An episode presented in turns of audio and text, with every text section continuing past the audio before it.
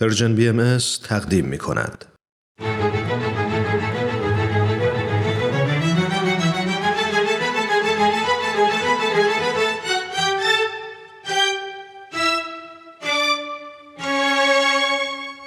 قصه ها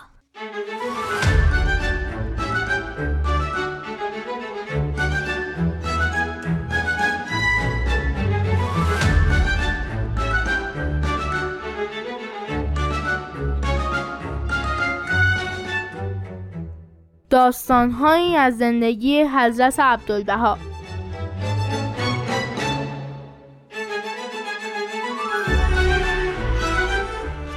قصه 17 هم توشه اخرا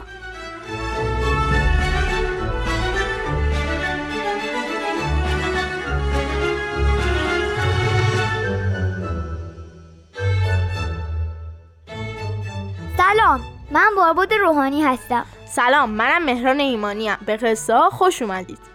ما در قصه ها به داستانهایی از زندگی حضرت عبدالبها می‌پردازیم.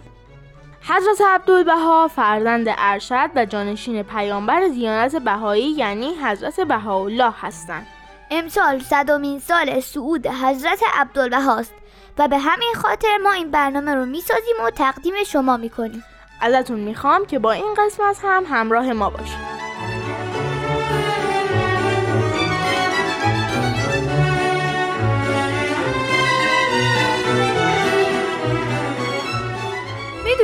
همه ادیان الهی به ما گفتن که بعد از این دنیا جهان دیگه هم هست. یه بار حضرت عبدالبها در جمعی بودن و برای توضیح این موضوع داستانی رو تعریف کردن. ایشون فرمودن روزی جوانی جهانگرد به سرزمینی تازه وارد شد و جمعیت زیادی دید که با هیجان دور هم جمع شدن. از پیرمردی که در کنارش بود جریان را جویا شد که دلیل جمع شدن مردم چیه؟ پیرمرد گفت که تو کشورشون رسم بر اینه که هر سال پادشاهی انتخاب می‌کنن. به این ترتیب که در روز معین شاهینی رو تو هوا رها می‌کنن و شاهین به گردش در میاد و وقتی فرود اومد و بر سر کسی نشست اون شخص به پادشاهی انتخاب میشه.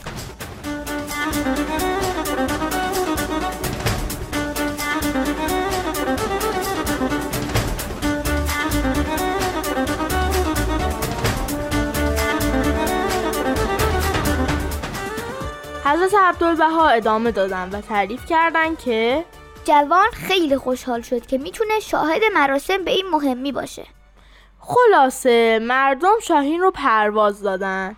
شاهین هم بالای سر جمعیت چرخید و چرخید و چرخید و از آسمان همینطور پایین اومد. و یه مرتبه بر سر جوان جهانگرد فرود اومد. مردم خیلی خوشحال شدن و به شادی پرداختن. و همه اومدن تا به اون جوان که دیگه پادشاهشون شده بود تبریک بگن. جوان از پیرمرد پرسید که حالا من باید چه کار کنم؟ و پیرمرد گفت که تو پادشاه برگزیده ای و اراده توست که هرچی می‌خواهی انجام دهی و فرمان روایی کنی.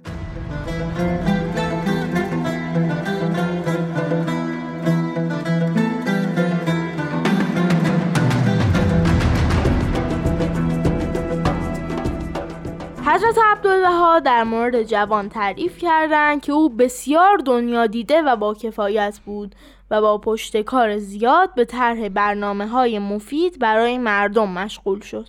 و بعد از شیش ماه که مدرسه و بیمارستان و راه ساخته بود و موفق شده بود زندگی مردم رو بهتر کنه تصمیم گرفت که با دوستش یعنی همون پیرمرد اول داستان دیدار کنه. پس او رو به حضور فراخوند. در این دیدار از پیرمرد پرسید دوست من بگو ببینم بعد از این یک سال سرنوشت من چه خواهد بود؟ پیرمرد جوان رو به جزیره خالی از سکنه برد. و بدون اینکه توضیحی به جوان بده به او فهمود که این آینده اوست و با خود جوانه که با اون جزیره چیکار کنه.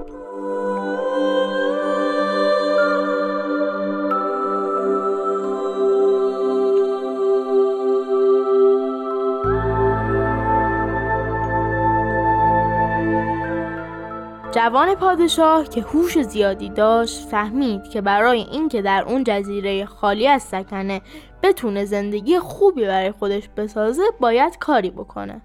حضرت عبدالبها تعریف می‌کنند که بنابراین به غیر از کشوری که پادشاهش بود شروع کرد به توسعه اون جزیره کوچیک. تا وقتی شیش ماه دیگه قرار شد به این جزیره منتقل بشه اسباب و لوازم رفاهش در اون جزیره هم فراهم باشه. و به این صورت آینده خودش رو هم تضمین کنه. وقتی داستان تموم شد حضرت عبدالبها اینطور نتیجه گرفتن که ما هم باید در فکر بهبود جزیره عاقبتمون باشیم. که همون روح ما و زندگی ما در عالم بعده.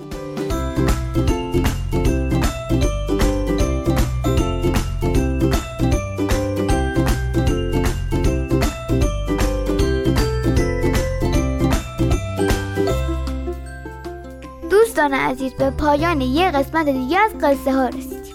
ممنون از همراهیتون و مرسی که این همراهی رو تو هفته های بعد هم ادامه می‌دید. من باربود روحانی هستم. من مهران ایمانیم. تا هفته بعد و قصه دیگه. خدا حافظ خدا نگهدار.